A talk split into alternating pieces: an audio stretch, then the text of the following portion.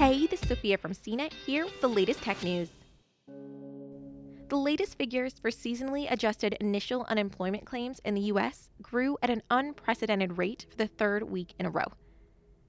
A total of six million six hundred one thousand Americans applied for unemployment insurance in the week ending April fourth, according to the U S Department of Labor. The department also reported that the previous week's claims were revised upward from six million six hundred forty-eight thousand to six million eight hundred sixty-seven thousand. Altogether, in the past three weeks, nearly seventeen million Americans have applied for unemployment insurance.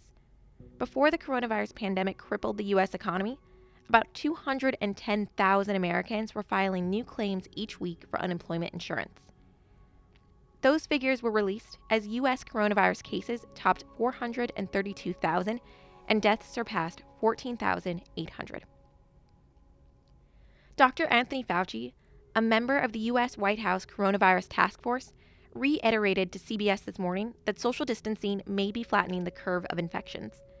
One new model based on the current high levels of social distancing now projects sixty thousand deaths in the U S, compared with last week's estimates of one hundred thousand to two hundred forty thousand deaths. For more of the latest tech news, visit C net dot com.